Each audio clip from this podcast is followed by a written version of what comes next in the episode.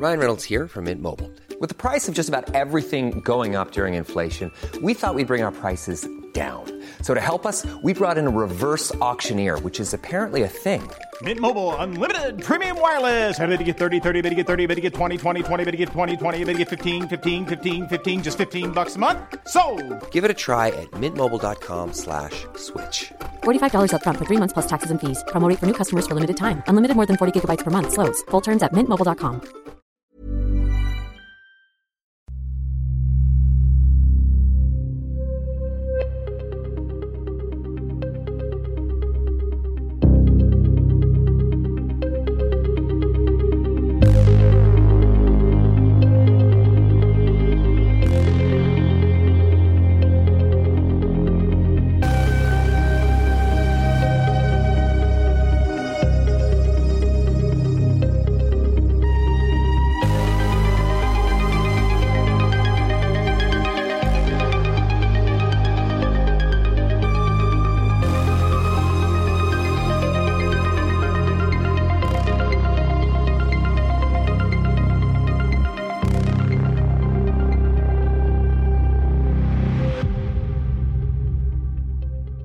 welcome everybody to episode 12 of True Blue True Crime.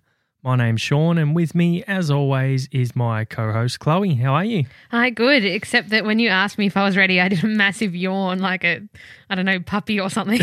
so, although you didn't yawn, doesn't does that mean you're a sociopath? Yeah, maybe. I'm just not I'm not feeling you. I've got no empathy, nothing. Yeah. yeah, I just realised. Hmm, interesting. I'm super pumped for this case. That's why. yeah, right. Too focused. Yeah, exactly. and it's a massive case that we've got this week. So we're going to hop right into it without further ado. But before we do, a couple of quick notes about the show.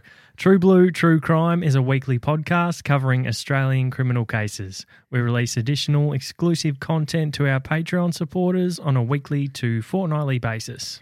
And you can support the show on Patreon. The link will be in the show notes on whatever app you are listening on. Patreon is super easy. You can use your Facebook profile to sign up and support the show with a simple click, like buying something off eBay with your PayPal account. For $2 per month, you'll get exclusive Patreon content, access to Q&As, behind the scenes material, blooper reels. We tease the next show in our Patreon episodes too, and our patrons will be getting 10% off in our merch store when that's up and running. We got some new shout outs this week, Chloe.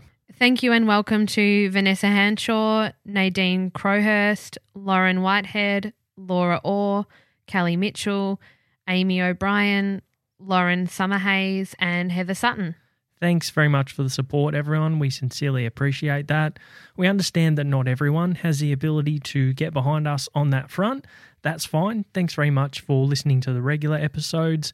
You can help spread the love in other ways and support the show by telling your friends and work colleagues, joining our Facebook group, and sharing the podcast on social media. We're on uh, Facebook, as I said, and Instagram as well. And if you're up for it, please do give us a five star rating and write us a review on iTunes. We get them and we read out the five star reviews at the end of each episode. And for our episode today, we do have a content warning. There's some pretty graphic crimes and descriptions in this week's episode. So we ask our listeners to exercise self care and look after themselves. This week, we're talking about another serial killer, back to back serial killers in our usual style, Chloe. But unlike Eddie Leonski, the brownout strangler, a US soldier who murdered in Australia, and we covered in detail last week, the guy we're talking about today was an Australian who wreaked havoc on US soil. And this guy's culminating spree over a two month period in early 1984 would span across the entire continent of the USA and earn him a spot on the FBI's 10 most wanted list. But as we'll see, the millionaire playboy lifestyle this man led prior to this may well have provided him with the perfect front to conceal an already dark history long before he caught the attention of the FBI.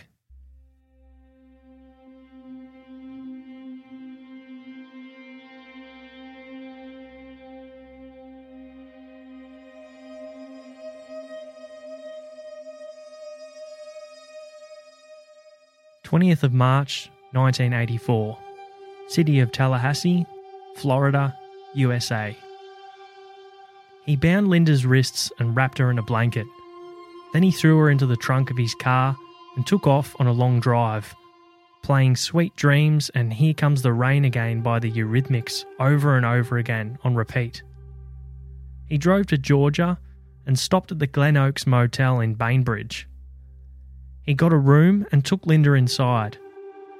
After forcing her to sit and watch the television show Dallas, she saw what he had planned. He'd fashioned an electrical device that plugged into an outlet and had exposed copper ends, which he wrapped around Linda's fingers and toes. With a switch that he controlled, he proceeded to repeatedly electrocute her. Then, he superglued her eyes together, using a hairdryer to set the glue, and raped her three times. He said that he was going to get a razor and shave her, and that's when Linda ran. But he caught her and knocked her over the head with the hairdryer. All the while, wearing a pair of shiny gold bikini briefs and nothing else. This was Christopher Wilder, the beauty queen killer.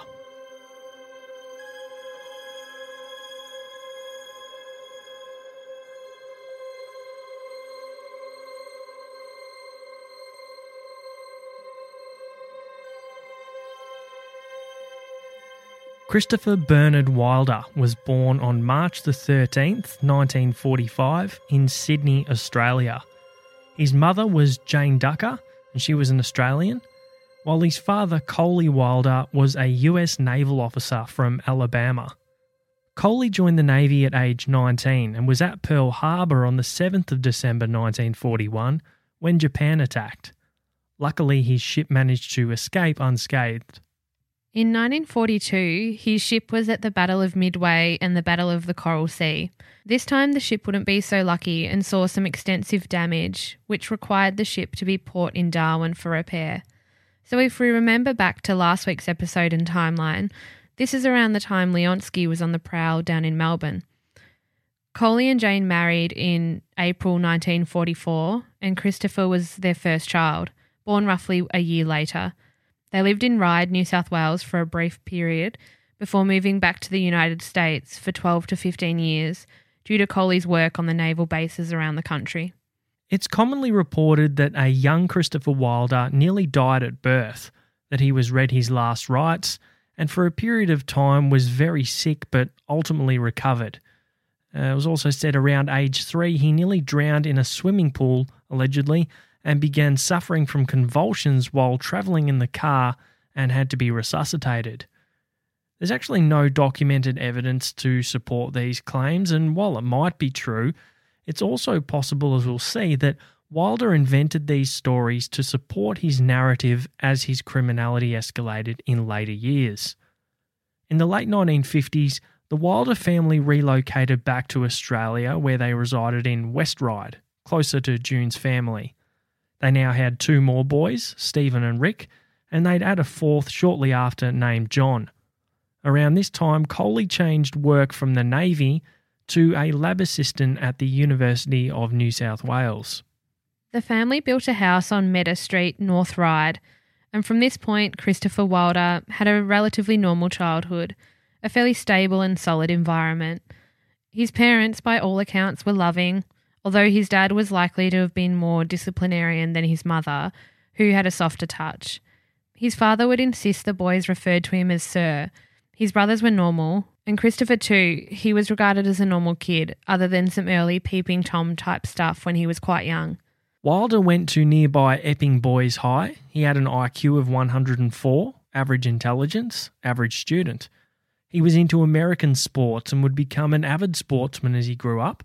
He was tall, blonde, good looking, had a classy American accent to boot. He left school at age 15, much to his father's chagrin, but started a carpentry apprenticeship and was quite diligent with that and saving money for his first car. Wilder would get right into cars as he grew older, even getting into racing them. Friday, the 4th of January 1963, when he was 17, just shy of 18, he was driving his first car around, a uh, it was a, a mid 50s Morris Minor, I believe. Wilder and two friends were horseplaying or skylarking, it was described as, with some girls at the beach at Freshwater throughout this day. One of Wilder's mates was in a relationship with one of these girls, and she had a, a younger 13 year old friend with her.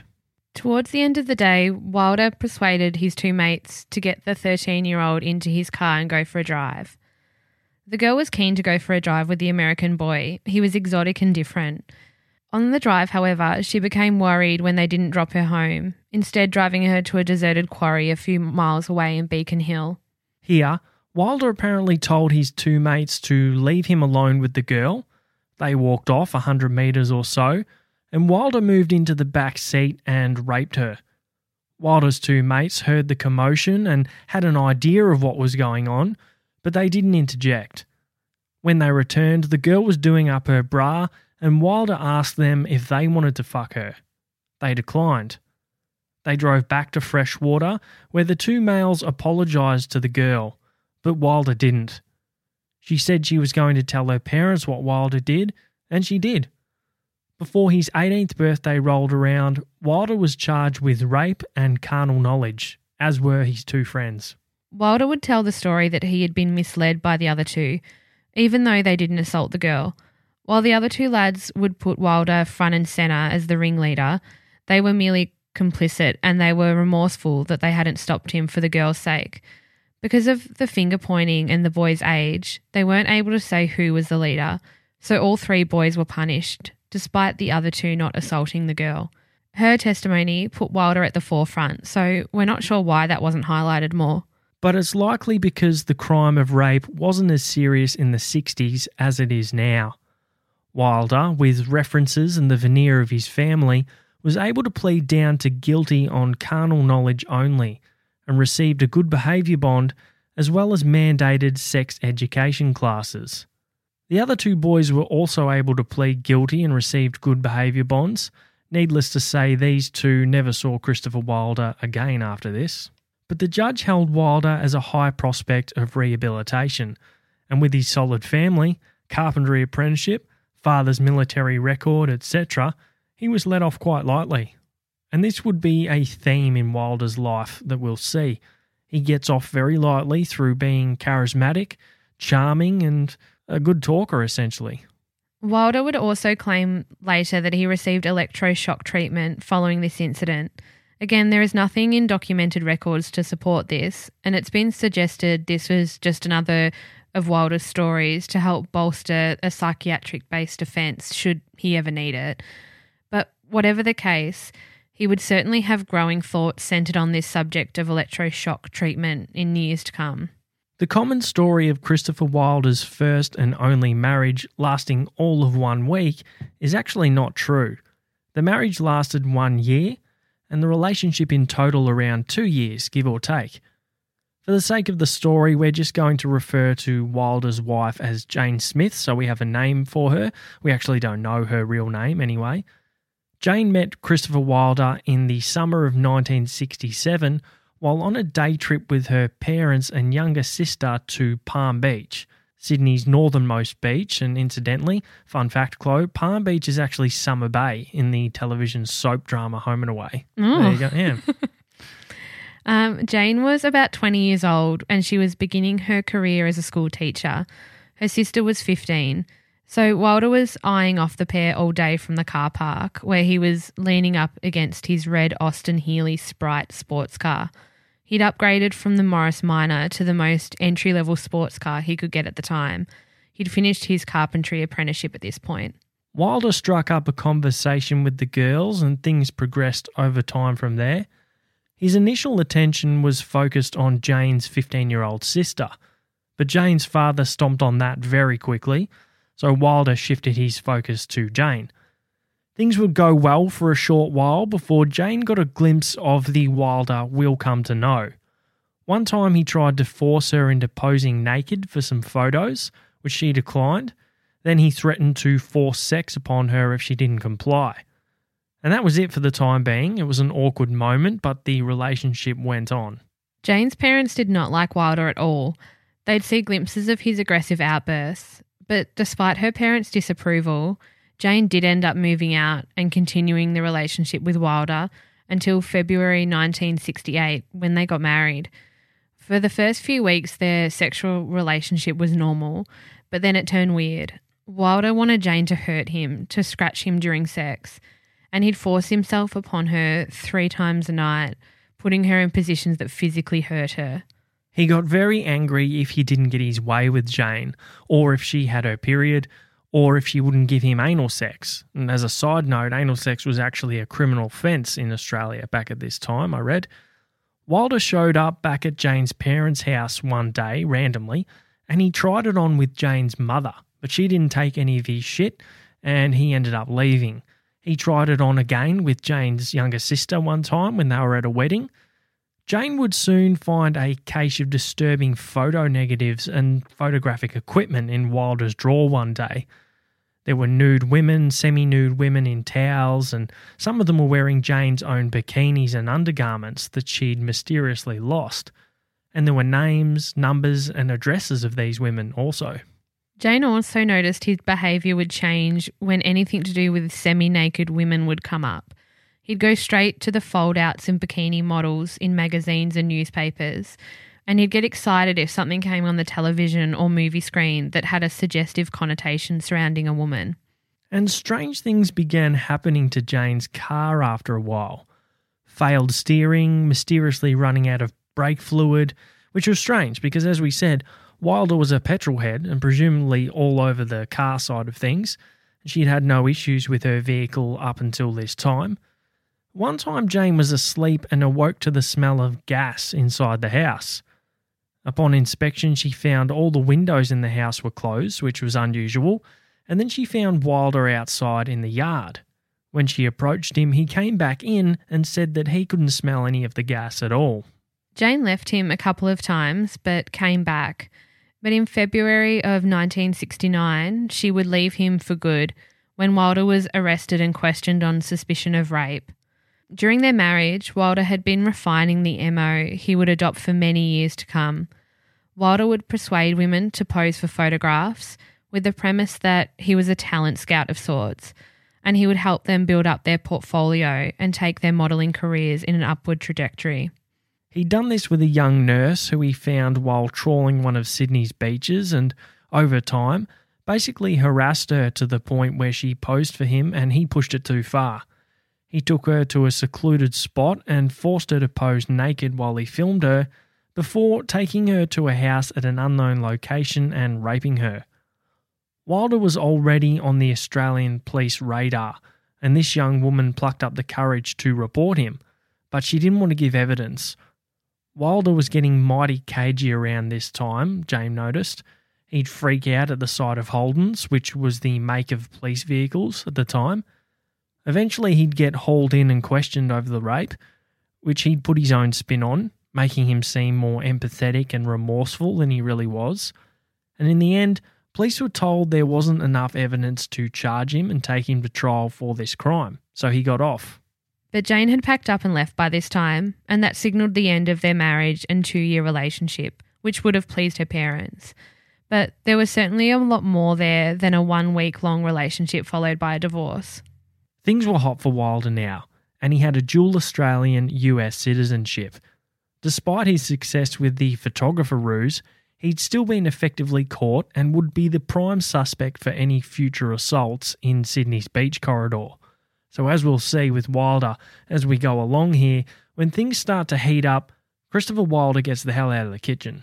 And in mid 1969, he went back to the US and he went to Florida, where he had a whole network of extended family to help himself get established. He stayed with his grandmother in Fort Lauderdale, got steady work as a carpenter, and eventually met and began a relationship with a woman named Nola. Wilder would be with Nola for eight years. She described him as pretty normal at first, but over time, cracks started to appear. Wilder was a perplexing character full of contradictions. He and Nola moved to Miami to a place called Loxahatchee, which was 15 minutes from the upper class West Palm Beach. Wilder was a hard worker. He did long hours, often rising at 5 or 6 a.m. and working through till 11 p.m. at night, plus working Saturdays. He liked the finer things in life, but had basic tastes.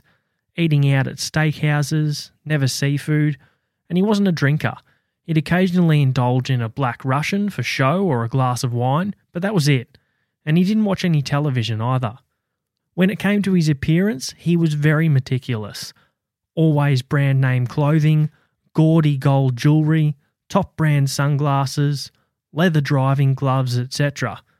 He loved the Miami lifestyle, but he loathed the heat. Loved the beach, but never really went into the water. He had a boat that Nola said was mostly for show as well. He rarely took it out. But his love affair for cars was the real deal. He'd end up buying a Porsche 911, but his daily commuter was a grey work truck. He'd also helped Nola breed dogs.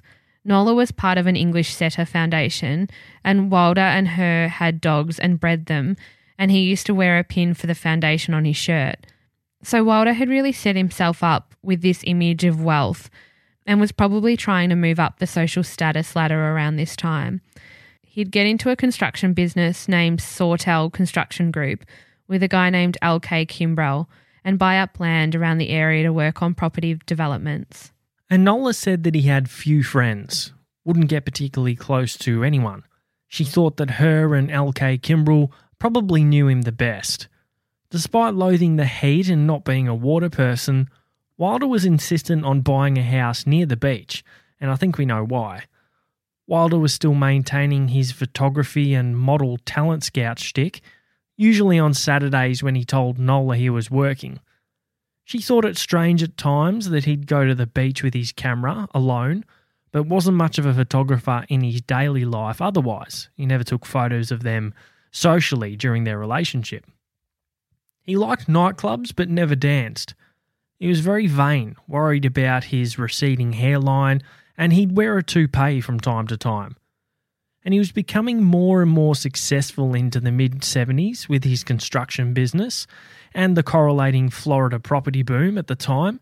But as we'll see, that despite this veneer of normality, Wilder's primary motivator, his lifeblood, was still preying on women on beaches with this photography ruse. In 1971, in Pompano Beach, Wilder was arrested and charged with disorderly conduct, a small fine of 15 to $20 at the time.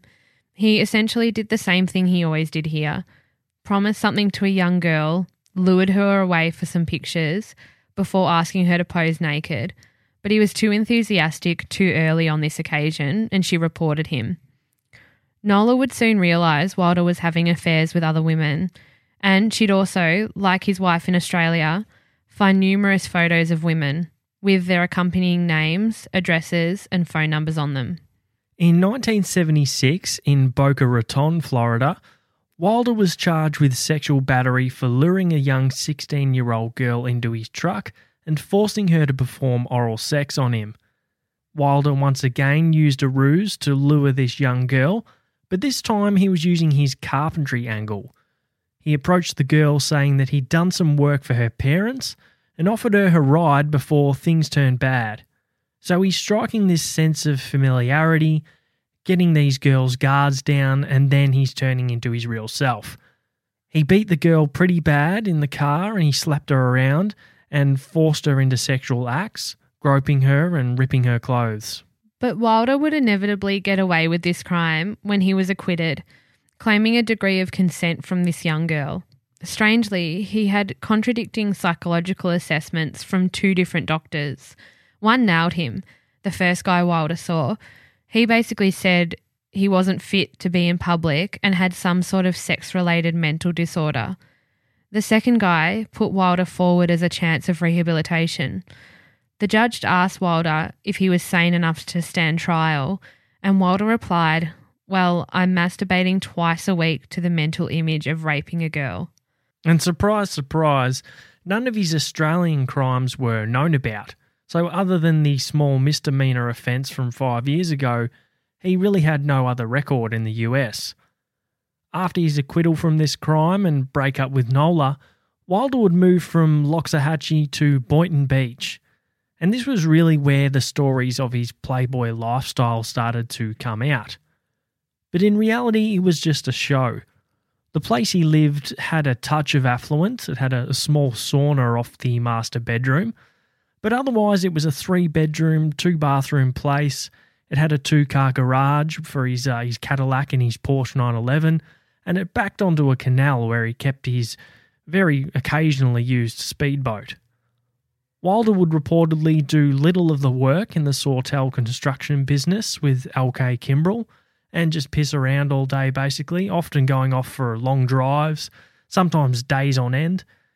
And everything was a big show. He wore a pair of gold rings with diamonds that were really zirconias. He'd travelled to Hawaii and the Bahamas on a regular basis for holidays. He'd hire women to accompany him to clubs and dinners. Was always a cool and calm customer, very flashy with his outward appearance. He also started seeing a therapist around this time, and this is said to be when he started coming up with a lot of this backstory about his childhood. So, the sickness he'd allegedly suffered that no one had heard about before this, and the electroshock therapy that, once again, no one had heard of. And we see this with these types of offenders. They begin to sort of craft this narrative that may end up helping them rationalize what they've done should they ever get caught one day. Saturday, the 21st of June 1980, Wilder approached two girls at the Palm Beach Mall. The girls weren't locals, they were visiting family in the area, they were from Tennessee. Wilder once again lured them using his photography, claiming he worked for Barbizon Modeling, which was a big name. He'd used this same template moving forward. He'd really refined this approach over the years. He'd use a big company name that he actually wasn't a part of, have fake business cards made up, and then he'd flatter the girls with compliments slip in a, but you might need to do this or do that to make it. Then he'd get their guards down by mentioning he'd need one of their parents to sign some paperwork. And bit by bit, he'd make the girls more uncomfortable, just a little more each time with his requests uh, getting a bit more suspicious. And this would happen over a period of hours after he'd flattered them and lured these girls, who were thinking, you know, they'd been discovered. This was their big break. They might have heard stories about things like this happening before, and it was like their dreams were coming true. So, with these girls, he was basically indoctrinating them, having them reply when he'd ask, What are you? They'd reply back to him with a Barbizon model. He'd introduce himself as David Pierce at this time, by the way. So, he's got these girls dressed up in different outfits by this time, taken a few snaps, had them change in the restrooms, take their bras off under their tops brought them pizza, driven around a bit outside. This has been going on for over three hours by this point. At some stage, Wilder managed to split the pair. I think he told one of the girls to go grab something inside the mall, and he took the other girl in his truck around the back of the mall to this shadowy, quiet spot. The girl said something about feeling woozy, and Wilder told her that she'd be out within 15 minutes, implying that he drugged her. He then took off his shorts and demanded the girl to straddle him, and he raped her in the front of his truck, saying to her he wanted a little piece of ass to fantasize about for the next five years. Then he dropped the girl back at the mall and left, but in the meantime, the girl's friend had spooked to something being wrong and sought help from inside the mall. The girls would turn Wilder in and eventually both pick him out of a picture book lineup, and the police would arrest him on a building site just a couple of weeks later.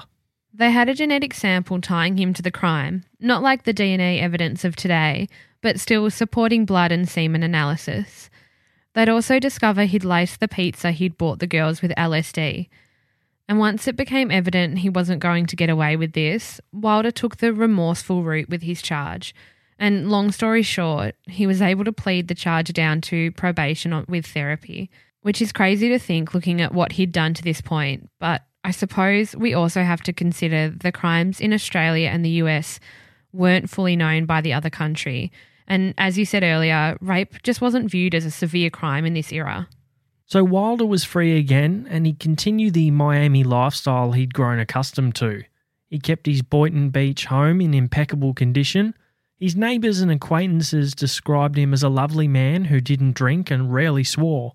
He got right into racing at this time, even had his own racing team, driving his Porsche 911. He made a video for a Florida dating service in 1981 as well, kind of like an 80s RSVP or something. He was quite candid and charming in the video by all reports. He'd not watched much television before, I think we said earlier. Nola said he wasn't into it. But after separating with her, he'd get right into the hit TV series Dallas. And he'd also—they'd discover this much later, he'd get into a book called The Collector. And this is a really famous book that's been found in the possession of a few serial killers. It's written by a guy named John Fowles, and basically it's about this guy who's obsessed with a girl and he takes her hostage to make her his sex slave. And I think, in light of the direction this tale is going to take very shortly, it's worth mentioning the landscape in Florida at this time. The murder rate in Miami in 1981 had risen dramatically, overtaking Newark, New Jersey, which gave it the label of the murder capital of the US, or Dodge City South. Violent crime was also on the rise, and this was said to be linked to the drugs trade. So the likes of Wilder and his sexual offending weren't really on the top of the police priority list. This was the time of Miami Vice, so we're talking blood and bullets, fast cars, designer clothes, and jewelry. And amidst this crime wave in Miami, reports of a few missing girls would start coming to light. On the 16th of May 1981, young Mary Opitz was shopping at the Edison Mall in Fort Myers with some family members. She was 17. At some point, she became a bit weary during the shopping trip, so she went back to the family car in the parking lot with a bag of pretzels while her mother and brother finished their shopping. When they returned to the car, she was gone. No signs of struggle, but the packet of pretzels was on the boot of the car. It was evident that she'd had a happy home life, and as time went on with no sign of Mary, it became likely that something had happened to her. And to this very day, Mary Opitz's body has never been found. Linking with this, only a few short weeks later, on February 11th, 1981, another girl named Mary, Mary Hare was her name, her car was abandoned and found in the same parking lot in similar circumstances. She was also similar looking to Mary Opitz. But Mary Hare's body was actually found a few months later in a field off Florida State Road 82. She had multiple stab wounds to her back, but due to the state of decomposition on the body, they were unable to determine if there was any sexual assault. And we'll see as we go along why, years later, Christopher Wilder would be thrown out there as the prime suspect in these cases. In 1982, about 12 years after moving back to the US, Wilder feels like it's safe enough to return back to his homeland of Australia and visit his parents.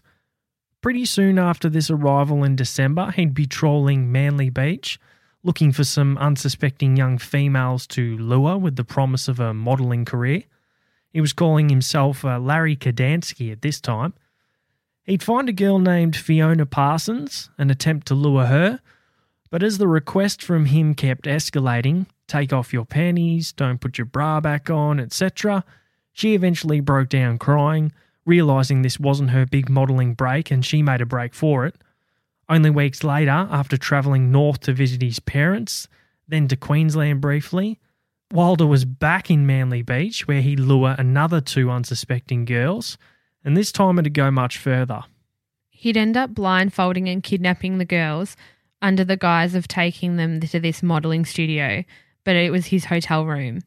His veneer would change when they got there, and he'd force them to pose nude for him while he snapped dozens of photos of the girls. And then he'd eventually masturbate right in front of the terrified pair. He'd finally release the girls and they'd report him to police. And the police would end up locating Wilder with the girls' help, locating his rental car and tracking him to the hotel room. Wilder would put up little resistance as the police bumped into him at the elevator and arrested him. He took the remorseful approach to begin with, but then his growing experience in the legal arena would come out and he'd eventually clam up without a lawyer present. He'd end up being charged for kidnapping and indecent assault, and his family would collectively post $400,000 bail to get him out. And that's a huge sum back then. It was a surety, so not cash, but his parents put up 200,000, which was their house. Wilder's uncle put up 150,000 in home equity, and Wilder himself 50,000. But get this, Wilder was allowed to leave the country and return back to the USA after this, with a trial for these offences pending in May 83. which would eventually be pushed back until April 84. But as we'll find out, Christopher Wilder wouldn't make this trial.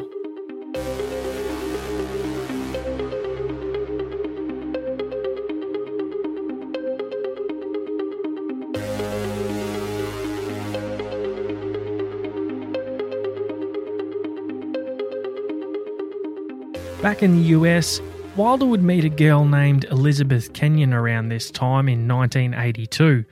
She was called Beth by her family, so we'll refer to her as that. Beth was a very vivacious, buoyant, and beautiful young woman. Described as a classic American beauty, she had luscious brown hair, dark eyes, and fine features. She was very intelligent and caring. She worked in Coral Gables at a school for children with special needs and on the side she dabbled in modelling. She'd done a campaign for Lowenbrau beer and been on the lead float at the Orange Bowl parade in Miami, and she became a finalist at the Miss Florida USA pageant. And that's where Wilder met her. But he'd take a different approach with Beth and work on her over time. He'd tried to actually get in a relationship with her, earned her trust, and they'd build a friendship over a period of months. He'd take her out for dinner and meet her family, and even taken a summer trip with Beth up to the family's holiday house in Lockport, New York State. He'd pursue Beth quite persistently, but he wasn't pushy. Eventually, Wilder proposed marriage, but Beth turned him down politely, and the pair remained friends after this. Very soon, we're going to get to the 1984 Miami Grand Prix, where Wilder's official record will get to a whole new level of depravity but before that, we have another string of young women who went missing around this time with no resolution to their cases. June 27, 1983, Shari Lynn Ball left her home in Boca Raton, Florida. She told her mother she was heading to Boynton Beach to meet a friend, then heading to New York State to pursue a modelling job. No one knew who she was going with, but she did phone her boyfriend while on the drive to say where she was, but once again, she just told him she was with a friend. Her disappearance wasn't taken that seriously to begin with. She'd had some tensions at home with her mother, but eventually, when she didn't make contact again, it was escalated. In October 1983, Shari Lynn's body was discovered in Shelby, New York. However, she wasn't identified until 2014 as technology advanced. That's a staggering amount of time for her family not to know what happened to her, no resolution. Around the same time of Shari's disappearance, a man fitting Wilder's description would be seen near Lockport, New York. If we recall, that's right near Beth Kenyon's family holiday home. Lockport and Shelby are a stone's throw away, according to our Google mapping. Wilder gave his business card out to someone at a local garage sale, declaring himself a professional freelance photographer who helped aspiring models. So, this put him in the area at the time of the disappearance and where her body was eventually discovered. On Wednesday, the 6th of July, 1983, Tammy Lynn Leppert, who was a model, actress, and beauty queen, went missing from Cocoa Beach in Florida. She's never been found, but authorities have once again linked Christopher Wilder to her disappearance and probable murder. Tammy Lynn's disappearance is more high profile than Shari Lynn's and the next one, which we'll get to, but Wilder's a prime suspect based on a name redacted police report which describes her as having recently befriended a white male, late 30s, who told her that he produced movies.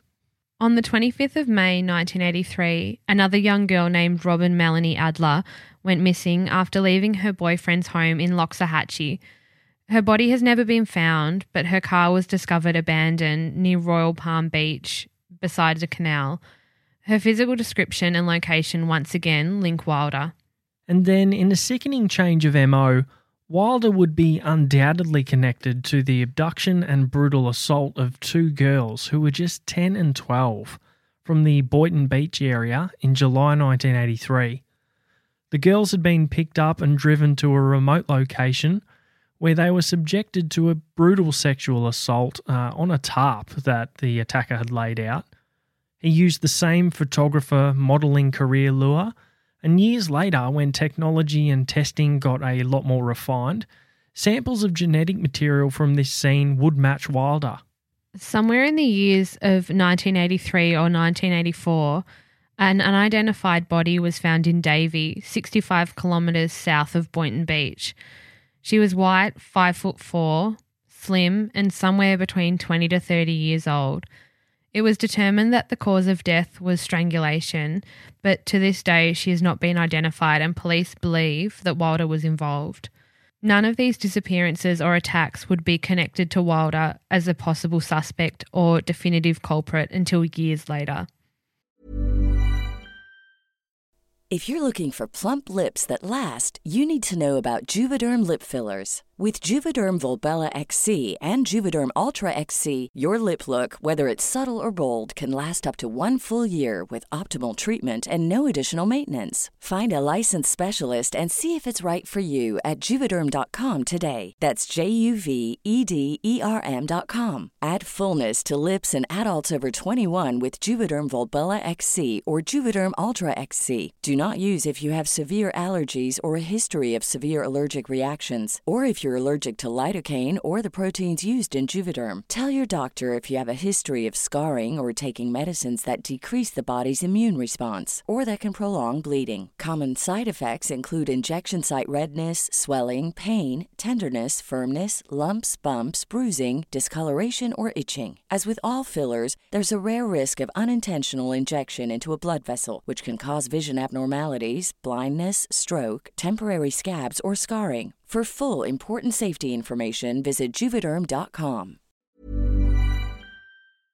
It was in February 1984 that Wilder would be finally officially connected to a disappearance. Rosario Gonzalez was a 20 year old woman who had worked at the Miami Grand Prix as a model. She was last seen around midday on February the 26th with what was described as an older man. Rosario was working as a model for a company who manufactured aspirin based painkillers named Mejoral. She was a strikingly beautiful young woman of Cuban descent, and she was engaged to a man named Bill Londos. Wilder was allegedly creeping around the Grand Prix, having raced the day before, with his photography get up and claiming that he was working on a Budweiser commercial. Colleagues became worried when Rosario hadn't returned towards the end of the day to retrieve her paycheck. She was earning around $400 per day at this time, about $1,000 a day in today's money. And it was a casual gig, so not showing up to collect your pay at the day's end really sounded the alarm bells. Numerous witnesses would end up connecting Wilder, or at least a man matching his description. Police would eventually uncover that Rosario had met Wilder sometime earlier and had posed for a couple of photos for him, which were allegedly for the cover of a romance book. The formal connection to Wilder would come with his next victim. And we've talked about Beth Kenyon, the young woman who Wilder had attempted to woo unsuccessfully over the past year or so. She was last seen on March 5th, 1984, at a Shell service station in Coral Gables. The alarm bells would begin to ring when Beth didn't show at work the following day, and she'd be reported missing to the police by her family immediately. And this was probably the difference here. It seemed to me like the Kenyons had some financial means. I mean, they had a home in New York State and their summer place in Florida. Beth's dad wasn't happy with the lack of police initiative surrounding his daughter's disappearance, for reasons we've probably covered. So he hired a couple of PIs to look into things. Now, these PIs turned up with nothing, believing in all likelihood that Beth had left of her own accord, which her dad thought was preposterous. Police would later locate Beth's car at the Miami International Airport. And during this time, Beth's mum would also contact a number of her friends trying to find her. One of these friends was Christopher Wilder, and the phone call left Beth's mum with an eerie feeling. Despite the fact he was saying, Can I help? Beth's mum's maternal hairs on the back of her neck were standing up. She sensed this underlying feeling from Wilder that he just wanted to get her off the phone. And that was strange because he'd been such a gentleman, but also he'd proposed to Beth. So you'd think that someone that was that in love with another person would be would be up there trying to help find her. So that phone call, coupled with the locating of Beth's car, prompted the Kenyons to find a better private investigator. They hired a guy named Ken Whitaker. So you had Ken Whitaker Jr. and Sr., We're talking seasoned law enforcement guys here, former detectives, FBI heritage, etc. And I think it was Whitaker Jr. that headed up the inquiries. Whitaker went after Wilder based on this hunch right away after canvassing many of the people in Beth's life.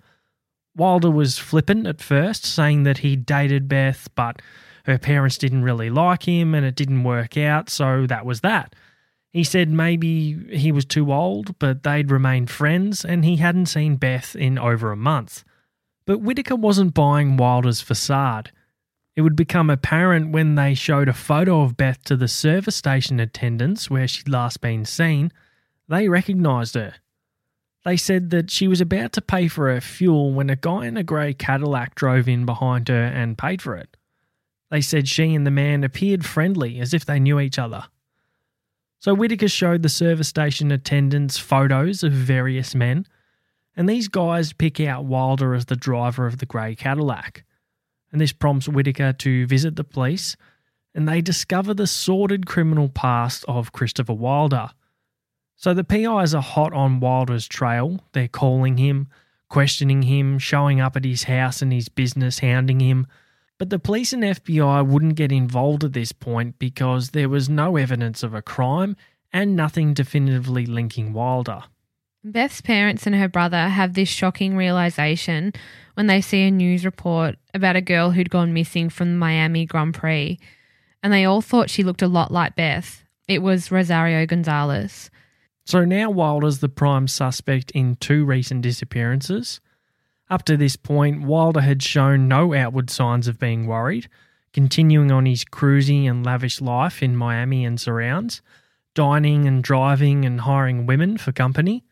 That had changed one morning when Wilder was reading the newspaper at a local diner, smashing steak and eggs for breakfast, chatting to waitresses like he didn't have a care in the world.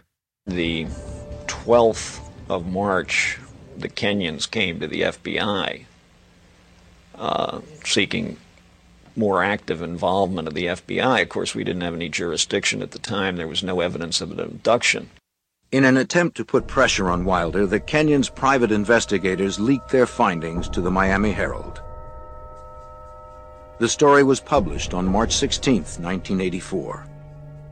Though the article did not mention Christopher Wilder's name, it clearly accused him.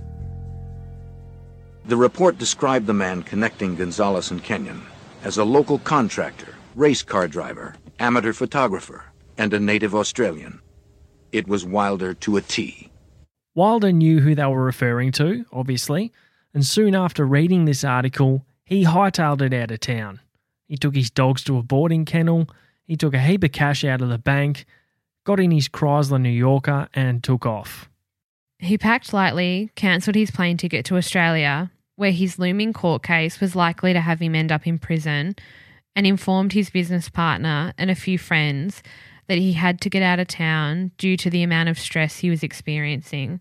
Well, that was the vague story. I think he was a little more candid with Kimbrell, his business partner, about the PIs after him and the case in Australia. But the story was always slanted with it being a witch hunt against him and a bigger misunderstanding. But while the Whitakers, the Kenyon family, and probably a handful of police officers had their suspicions of Wilder, no one knew for sure exactly what he'd been up to. They'd soon learn when he tore away on this cross continental spree. On the 15th of March 1984, 15 year old Colleen Osborne had wagged school and spent the day doing, we don't know exactly, but whatever teenage high schoolers did in the 80s when they skipped class. Unfortunately, Colleen was never seen again. The problem was, Colleen was described as a bit of a wild child, which is no sin. I think many of us would probably concede to this description of ourselves in our teens. But Colleen wouldn't be reported missing for a few days because she'd taken off before. But she'd always come back. Unfortunately, she didn't this time. It became evident that a man matching Christopher Wilder's description had offered Colleen $100 to pose for some photos earlier on the day of her disappearance. But Wilder's involvement in the disappearance of Rosario Gonzalez and Beth Kenyon wasn't widely known yet, so he wasn't initially considered for this crime, and they didn't have a body. They would later connect him with CCTV from the area where Colleen had last been seen, and three weeks later, they'd find Colleen's body in the woods near Lake Buena Vista in Orange County.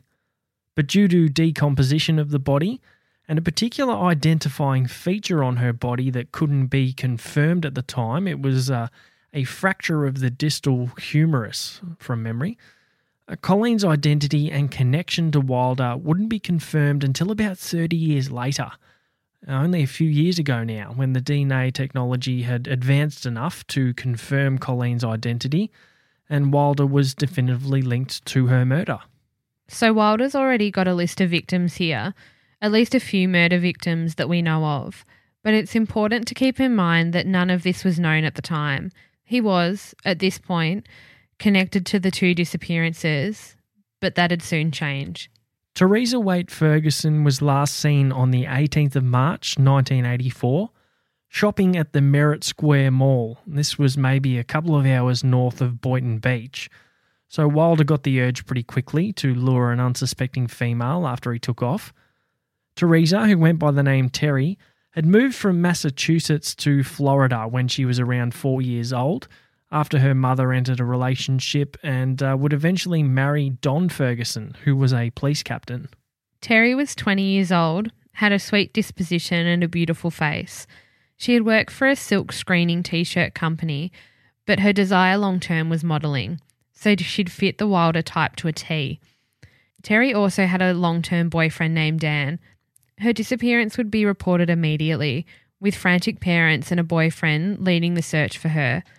Eventually, a shop assistant would identify Christopher Wilder as the man she'd last seen Terry speaking with in the shopping mall. On March 21st, about three days later, near Haines City in Polk County, a Tampa electrical company worker would spot a body in a snake infested canal while up a power pole where he was working. The body was so badly decomposed that they had to use dental records to identify her, and unfortunately confirmed it to be the body of Terry Waite Ferguson.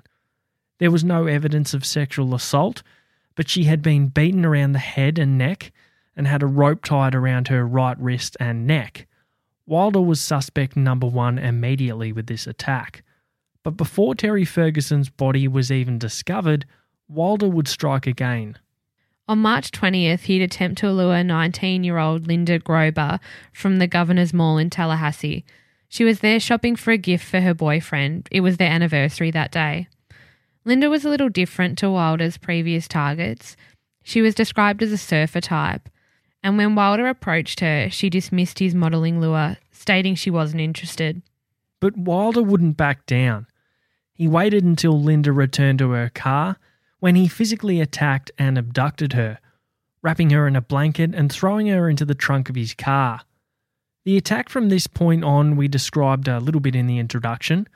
He bound her hands, took off for a long drive, and he continuously played Sweet Dreams and Here Comes the Rain Again by the Eurythmics on repeat.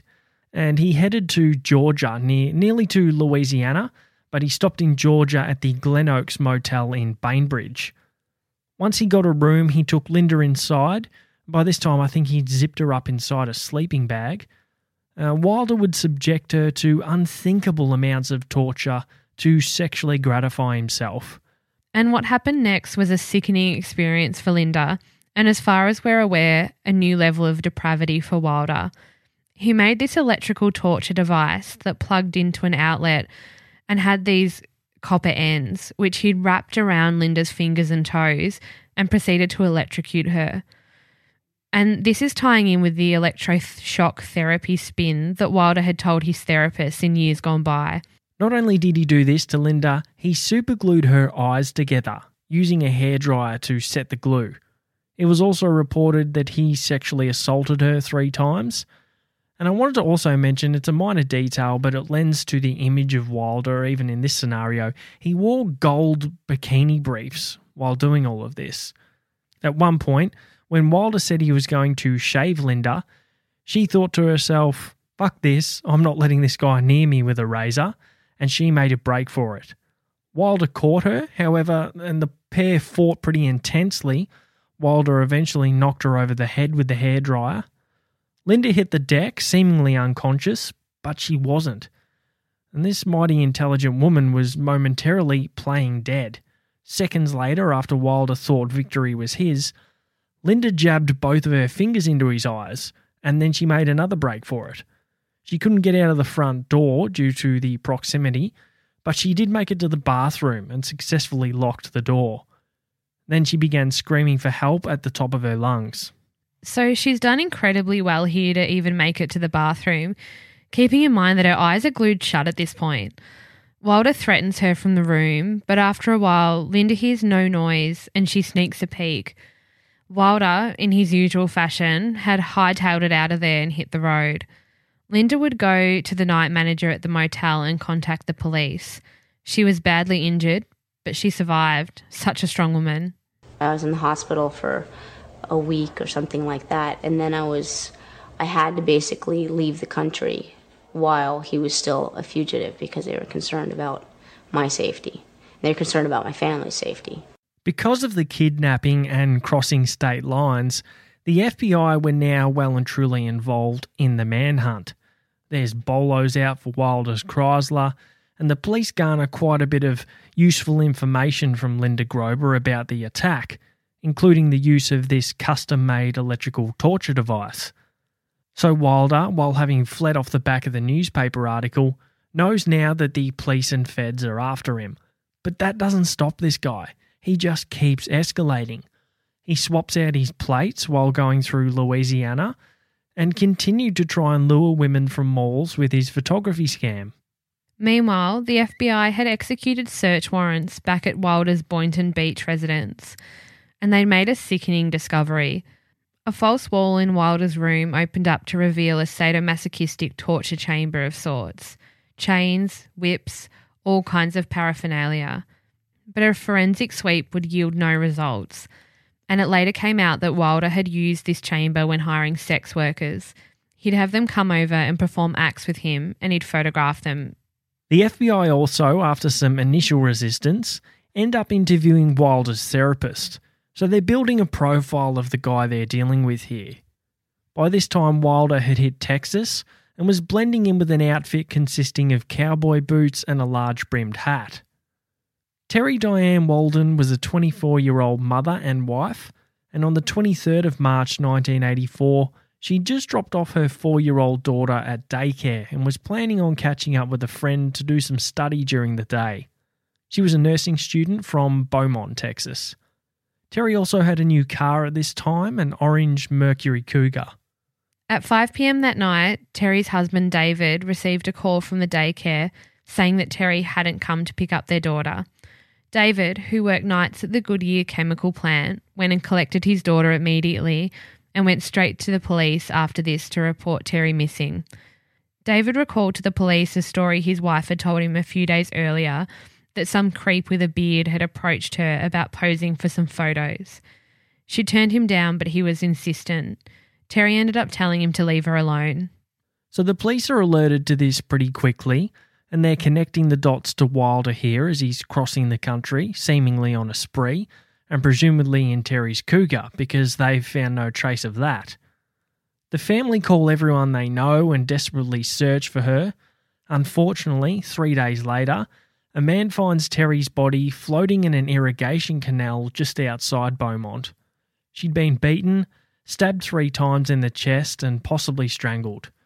Two of the stab wounds passed through her entire body, out through her back, and her hands and ankles had been bound, but there was no sign of sexual assault. Wilder was connected when they found his abandoned Chrysler, leading them to think he'd taken Terry's orange Cougar and swapped out the plates. But by the time police connected all of this, Wilder had left Texas, passed through Oklahoma, Colorado, and onto Nevada. And there's a couple of things we know at this point.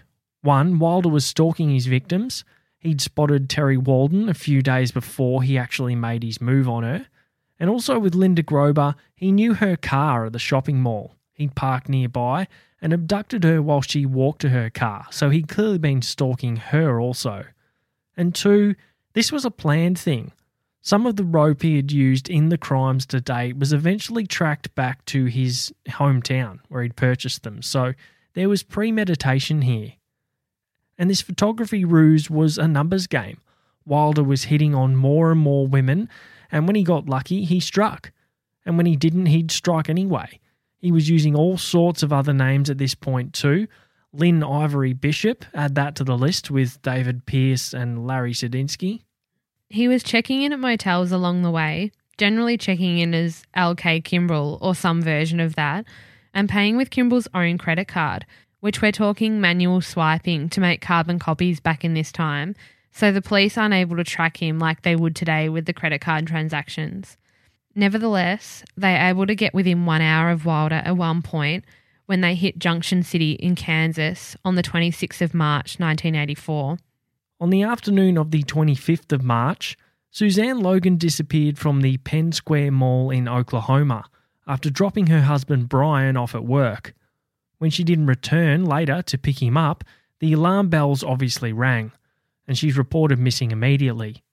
And it would be the next day a fisherman would discover Suzanne's body in a reservoir near Junction City, Kansas. She'd been bound with cord and duct tape, beaten, with bite marks on both breasts.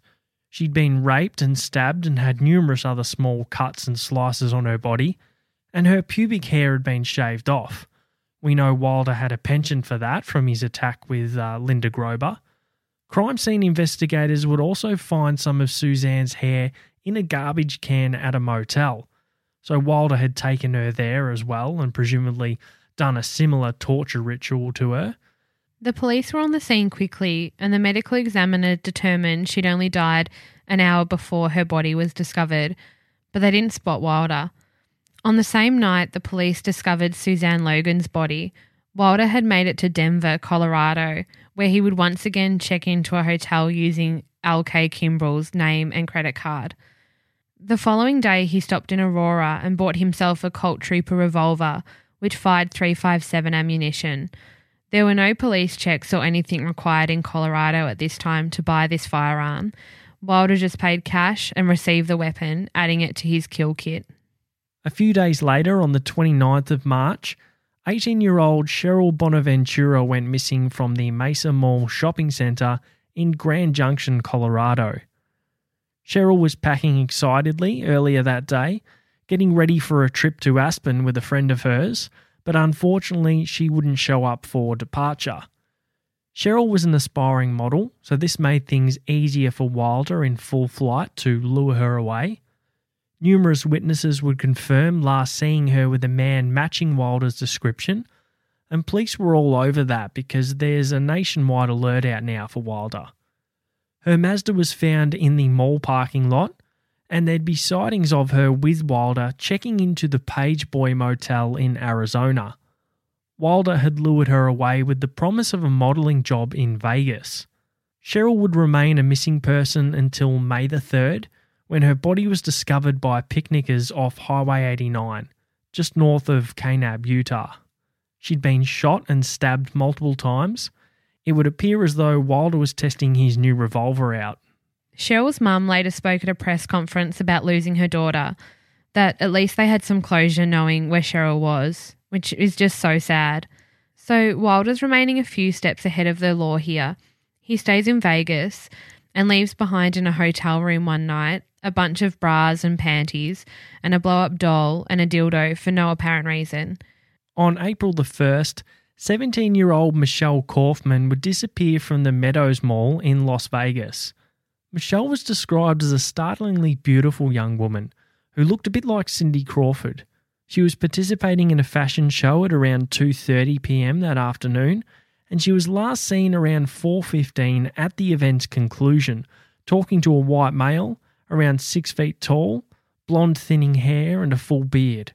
It wouldn't be long before Michelle's abandoned car was discovered, signaling to Michelle's family and the pursuing police and FBI what many were already fearing at that point.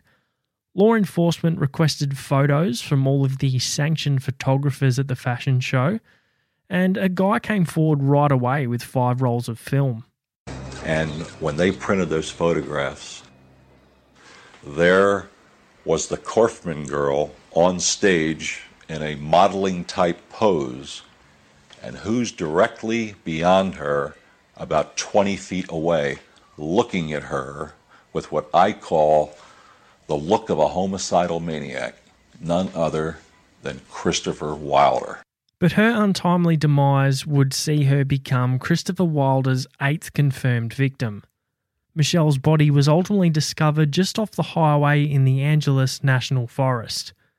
They identified her through dental records, and the cause of her death was termed as asphyxia caused by aspiration of foreign matter, soil in brackets, in her larynx and trachea. So Wilder had essentially pushed her face into the dirt and held it there until she died. It's just uh, so horrific to think that what this young lady went through in her final moments. Wilder had done with Michelle what he'd done with most of his murder victims to this point kept them captive in his boot for a period, tortured and assaulted them, before killing and discarding their bodies with no regard, like a bag of trash essentially. But two days after Michelle's disappearance, Christopher Wilder would hit the FBI's 10 most wanted list.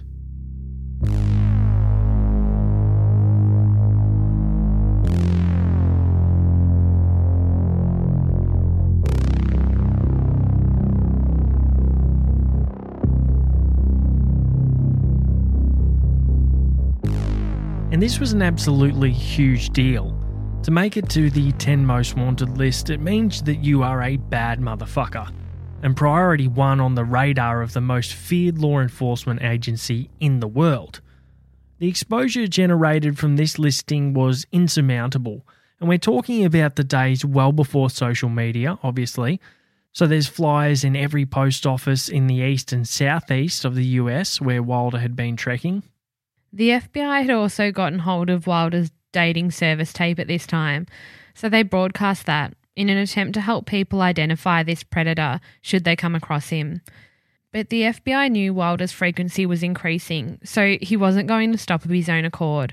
And it even mentioned that the police had gleaned from his therapist that Wilder didn't want to go to prison and that he'd also had suicidal tendencies. Wilder would next arrive in the town of Torrance, California, at the Del Amo Fashion Center Mall. Here, he'd cross paths with Tina Rosico, a young 16 year old girl who had gone to the mall that day to apply for a job at the gourmet food store Hickory Farms. Wilder would lure Tina away with a crisp $100 bill and the promise of taking some photos for a billboard, which would be a huge exposure for her if she was interested in modelling, which she was. He softened her up with the mention of going to see her mother to have some paperwork signed, and then they'd take a trip past the modelling school, so he's building legitimacy here again. He presented as being a representative of the John Powers Modelling School, which he wasn't, but once again, made him seem the part. They drove in Terry Walden's orange Mercury Cougar to a couple of different locations before Wilder turned on Tina, flicked like a switch, and shoved the barrel of his revolver into her mouth, telling her basically to do everything he said from here on out or he'd kill her. He'd forced Tina into the back of the car, and in a repeat of his sexual assault years before, he'd forced her to straddle him as he raped her. Wilder would hold Tina Rosico captive for some time after this, taking her on the road across the country with him, subjecting her to much of the same style of rape and electrical torture demeaning photography and posing as he masturbated over her, and indoctrinating her into subservience, basically, almost brainwashing her over a period of time to becoming completely mentally and physically dominated by him. And this is a hard thing to comprehend. The sheer brutality of what Tina Rosico experienced during this time, day after day, is sickening to think about. At this point, Rosico must have thought of compliance as her only survival mechanism. Considering the area they were in, it seemed likely that Wilder was going to cross the border into Mexico. But he didn't. Instead, he went the other way, back across the country towards Gary, Indiana, which just seems like a strange direction to go, and it baffled the authorities too. Wilder had shaved off his beard by this time too, to alter his appearance and evade capture. He'd worked Rosico down so much that he could now trust her to drive. These two factors would be a smart move by Wilder, as the police were looking for a bearded man who was presumably driving, not a car with a female driver. So this was a long cross country drive, and Wilder kept up his threat to kill Rosicko if she didn't remain compliant and satisfy him sexually, forcing her to call him Sir and state that she was his, a possible flashback to his father's military discipline style in his childhood, being made to call him Sir as a sign of respect. Rosicko had been Wilder's slave for almost a week when they rolled into a small shopping mall in Merrillville near Gary, Indiana, on April the 10th. Wilder told Rosicko he was going to hunt for another girl to become his driver. At South Lake Mall, Wilder firstly bought some Diana von Furstenberg perfume, which was his favourite scent, and apparently he used to spray this on his victims before he raped them because he loved the smell so much. Then he spotted his target at a store named Susie's Casual. This girl was filling out a job application. Wilder put Rosicko to work, ordering her to coerce the girl into coming with him, and if Rosicko didn't, he'd shoot her dead in the mall. Rosicko approached this girl, her name was Dawnette Wilt, and told her that her boss wanted to see her about a modelling job. With the smooth talking Wilder and Rosico there to ease any suspicion, Dawnette was easily convinced at the great modelling opportunity and followed them back to the car, at which point Wilder pulled his gun out and forced her into the back, telling her this was real baby, get in, like some sort of fucking psychopathic Austin Powers. They headed east where they checked in at a Best Western in Akron, Ohio. Wilder repeatedly raped Dawnette in the car and in the hotel, forced the girls to take showers before he raped them, conducted the same electrical torture on Dawnette, and bit one of her nipples off, and forced both of the girls to have sex with one another. Dawnette and Tina snuck in only a few moments of conversation when they had a brief moment, but it was pretty clear that Tina Rosicko was suffering from some sort of Stockholm syndrome thing at this time. The trio kept on this sick road trip, with Wilder continuing his brutality along the way until they reached Penn Yan in the Finger Lakes district of Yates County. Wilder had apparently seen news reports about him and Rosicko at this point and told her, That's it, you're going home. He'd also mentioned at this point that he was a three time loser, which Dawnette inferred to mean that he had nothing left to lose and she was probably going to die. In Penn Yan, they stopped on Welker Road, which was near some forest. Wilder took Dawnette Wilt from the car and out into the woods, and he tried to choke and suffocate her. He stabbed her once in the back of her neck and twice in the chest, and left her for dead on the ground. But Dawnette wasn't dead. She yelled at him, I hate you, I hope you die. To which Wilder replied, Shut up, bitch. He went back to the car with Rosicko behind the wheel, and they drove off before returning only minutes later, Wilder a shaken mess, and he went back to finish Dawnette off. But when he got to the spot, Dawnette was gone.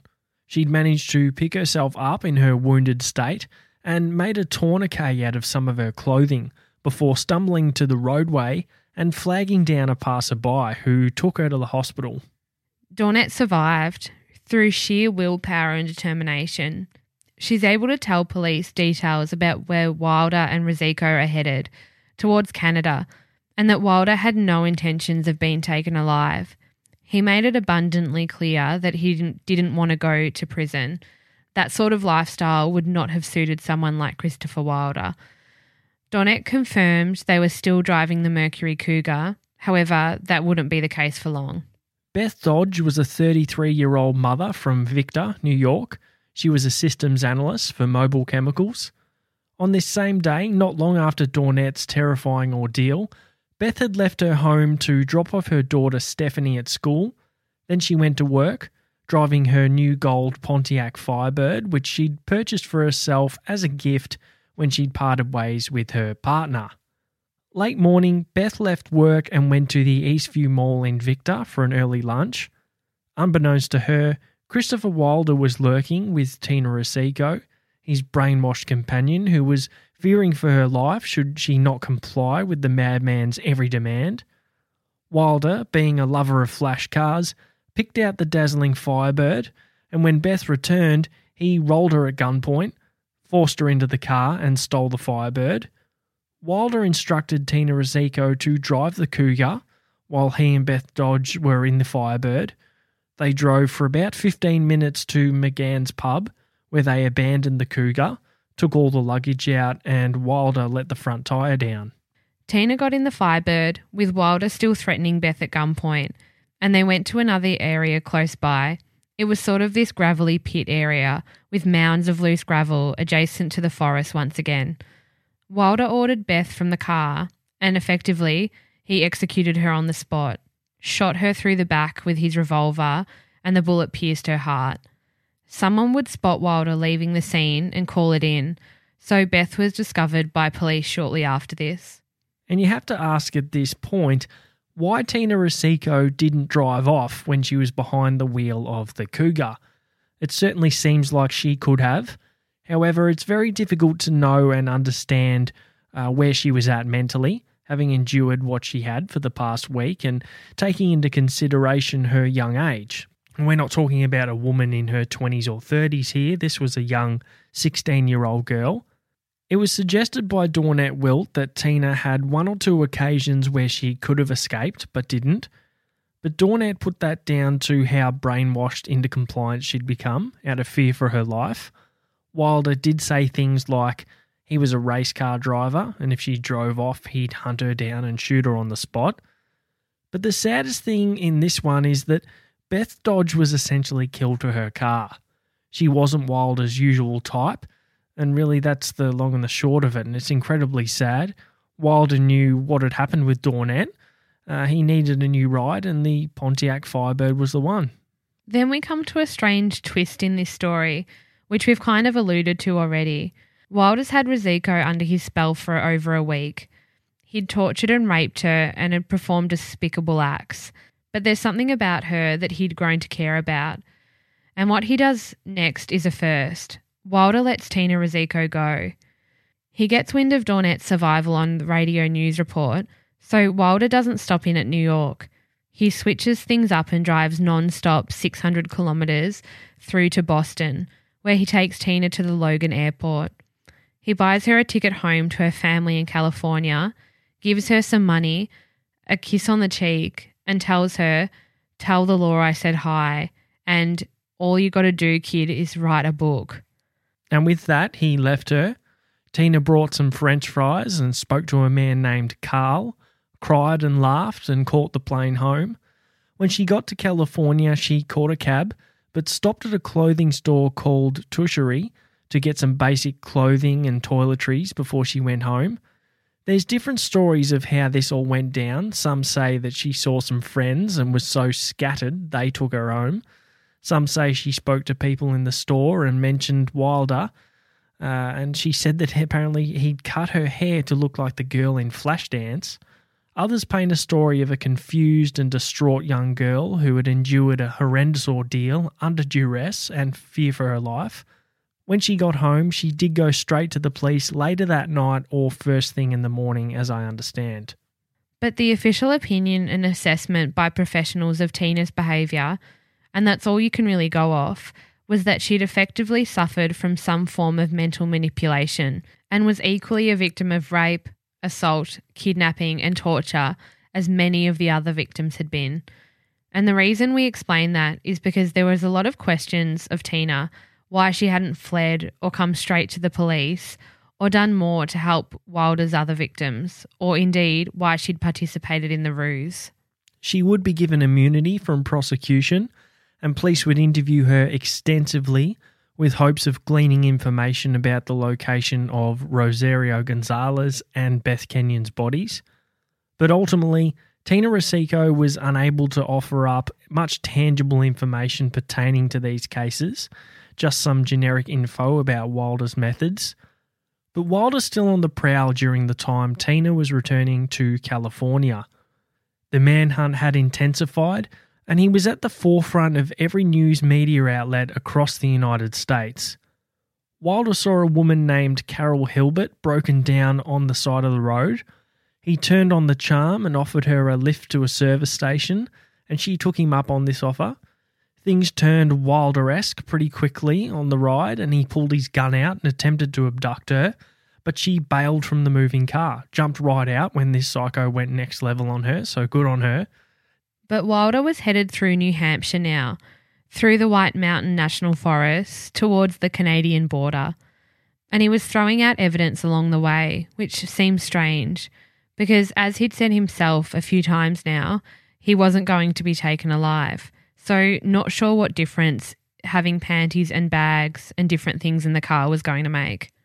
On Friday the 13th of April at about 1:30 p.m., Wilder stopped in Colebrook, a little town on the Connecticut River, about 16 kilometres or 10 miles from the Canadian border.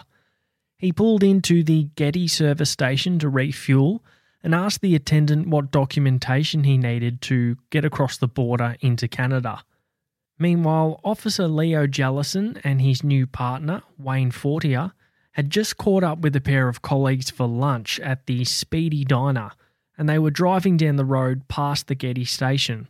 The pair were state troopers in the detective unit, so they were plain clothed and in an unmarked car, as I understand. Jellison apparently looked like a young Clint Eastwood, so we've got a bit of good, the bad, and the ugly action going on here. As they passed the station, they noticed a gold Pontiac Firebird stopped in the parking lot. And for those who are wondering, a gold Pontiac Firebird stood out like dog's balls, so Jellison and Fortier instantly noticed it. They pulled into the car park and watched the vehicle as Wilder returned to it to grab some paperwork, intending to head back to the station to talk again with the attendant. But the troopers, despite their car being unmarked, caught Wilder's eye and he began watching them like a hawk. Jellison and Fortier didn't know for sure it was Wilder just yet, but they had a pretty good inkling after sighting the guy. Wilder had a decent tan from Miami, but Jellison could tell that he'd recently shaven because the skin on the beard area was so much whiter. So right away he knew he wasn't a local. He's fitting the description of this fugitive on the FBI most wanted list, and he's driving the car they suspected. Jellison said to Fortier, That's the son of a bitch we're looking for, before he left his vehicle and called out to Wilder. Wilder stuttered a reply, and then his flight instinct kicked right in, and he scrambled into the front of the Firebird, bent over, reaching for something inside the vehicle. Jellison advanced towards Wilder quickly, thinking he was pouring for some kind of weapon, which he was. Wilder managed to retrieve his Colt revolver Jellison wrapped up Wilder in kind of a bear hug from behind, and then a gunshot went off. The bullet went straight through Wilder and into Trooper Jellison's liver, and a moment later, the gun went off again. The second bullet went straight through Christopher Wilder's heart and killed him instantly. And with that, the Christopher Wilder saga came to an abrupt end. Trooper Jellison did survive and recovered from his injury, but it was serious. He and Trooper Fortier would later receive formal recognition for their efforts in apprehending Christopher Wilder. So there was a lot of conjecture afterwards whether Wilder had been killed in a skirmish with police or if he'd taken his own life. We think he took his own life. That seems like a reasonable inference to make from what we know. Police would discover Wilder's kill kit in the vehicle. Obviously, he had his revolver on him. There was a large hunting style knife, the electrical torture device, duct tape, rope, sleeping bag, credit cards from the business, the book entitled The Collector, which we mentioned earlier. Wilder was cremated in Florida, and it was said he left behind a personal estate worth almost $2 million, of which some of his victims' families would receive a small amount. To this day, the Kenyon and Gonzalez families have never been able to close the chapter on their daughters' disappearances. Beth and Rosario's bodies have never been found, which is incredibly sad for their families. So, Wilder's official victim list runs at eight or nine, depending on your source of information, but it's definitely a lot higher, probably into the mid teens, possibly up to and into the 20s even. He's been linked to many other murders and disappearances. Most we mentioned earlier as we went along, but there's others, particularly the Vegas area, where he spent some time, and there's many unsolved disappearances from that time period and bodies that have never been found. But perhaps the biggest case Christopher Wilder has been connected to is the infamous Australian unsolved murders of Marianne Schmidt and Christine Sharrock, commonly known as the Wanda Beach murders. We're going to cover that case in detail next week and discuss Wilder's potential as a suspect and many others who've made the suspect list over the years. It was some 20 years earlier, this case, in 1965. So, in the timeline of events, if we go back, about two years after Wilder was convicted of his first rape at the quarry, and about two years before his marriage to Jane. As we said, this is an extremely well known and well covered case, and Wilder's name was thrown into the mix as a suspect very early on, after the end of his marriage to Jane. And we don't know the details of what was reported about him, but we do know it was Jane's mother who contacted the police about Wilder as a person of interest. If we recall, he attempted to attack her in the family home at one point. But that report and police file noting Wilder as a suspect was buried, and it wouldn't be rediscovered until years later, around the time of Wilder's deadly spree. And publicly, it would be later again, in more recent times, really. And with that, I retire with no thoughts to add. This was one crazy case that uh, really speaks for itself, to be honest. Yeah, I'm a little the same. What a terrible, reckless, painful series of crimes. Um, so sorry for all the victims and their families. I guess let's move on to some happy things. We've got some five star reviews this week. Yes, let's get into some positivity. The first one comes from Ruby Says So, and it's called Fab New Podcast. She says, Loving the podcast.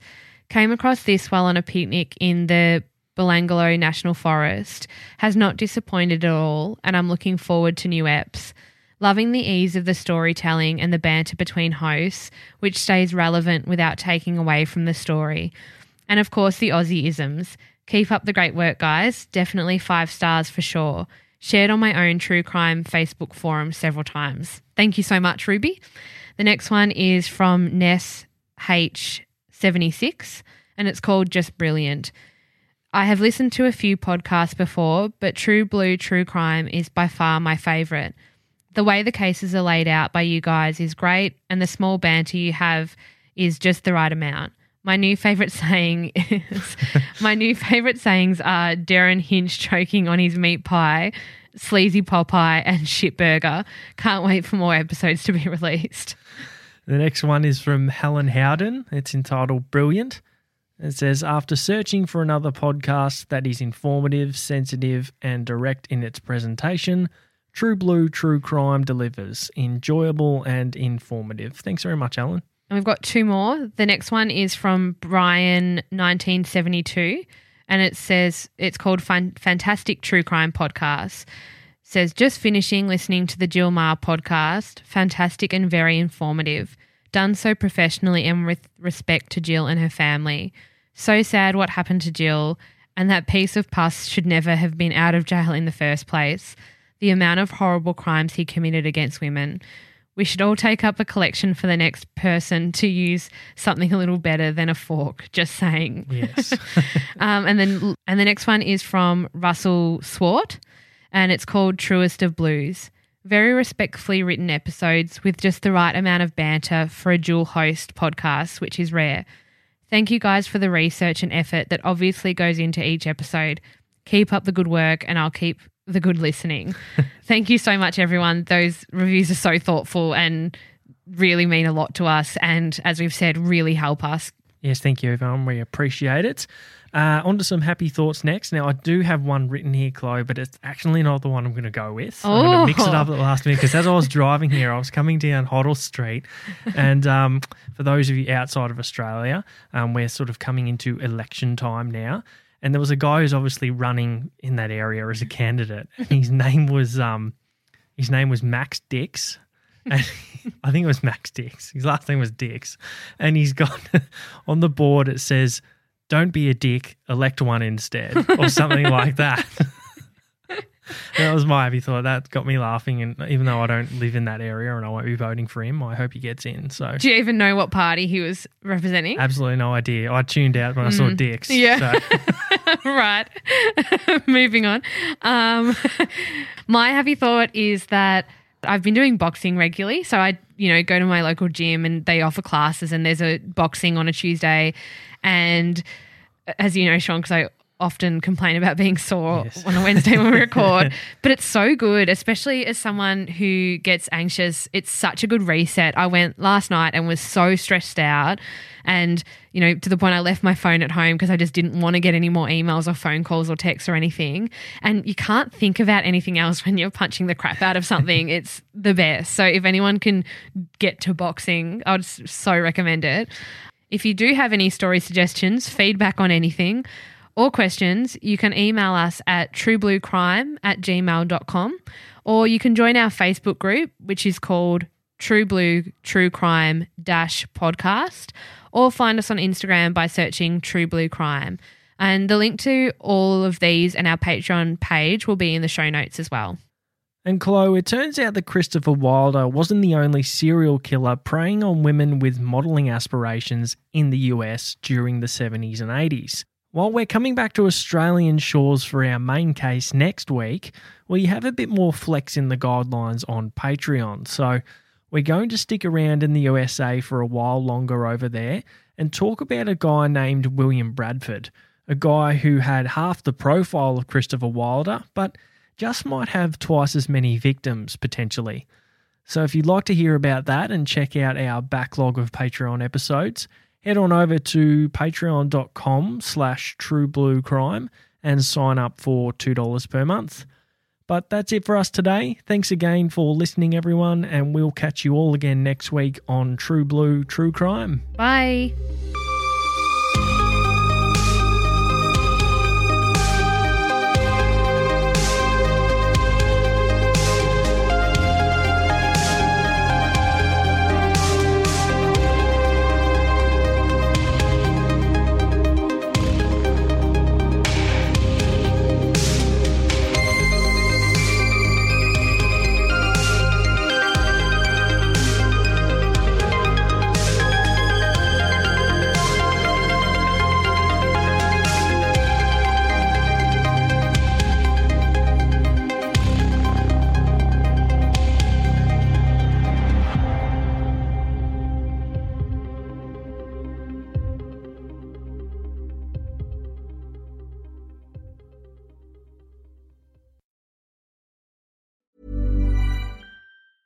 Hey, it's Danny Pellegrino from Everything Iconic. Ready to upgrade your style game without blowing your budget? Check out Quince. They've got all the good stuff shirts and polos, activewear, and fine leather goods, all at 50 to 80% less than other high end brands.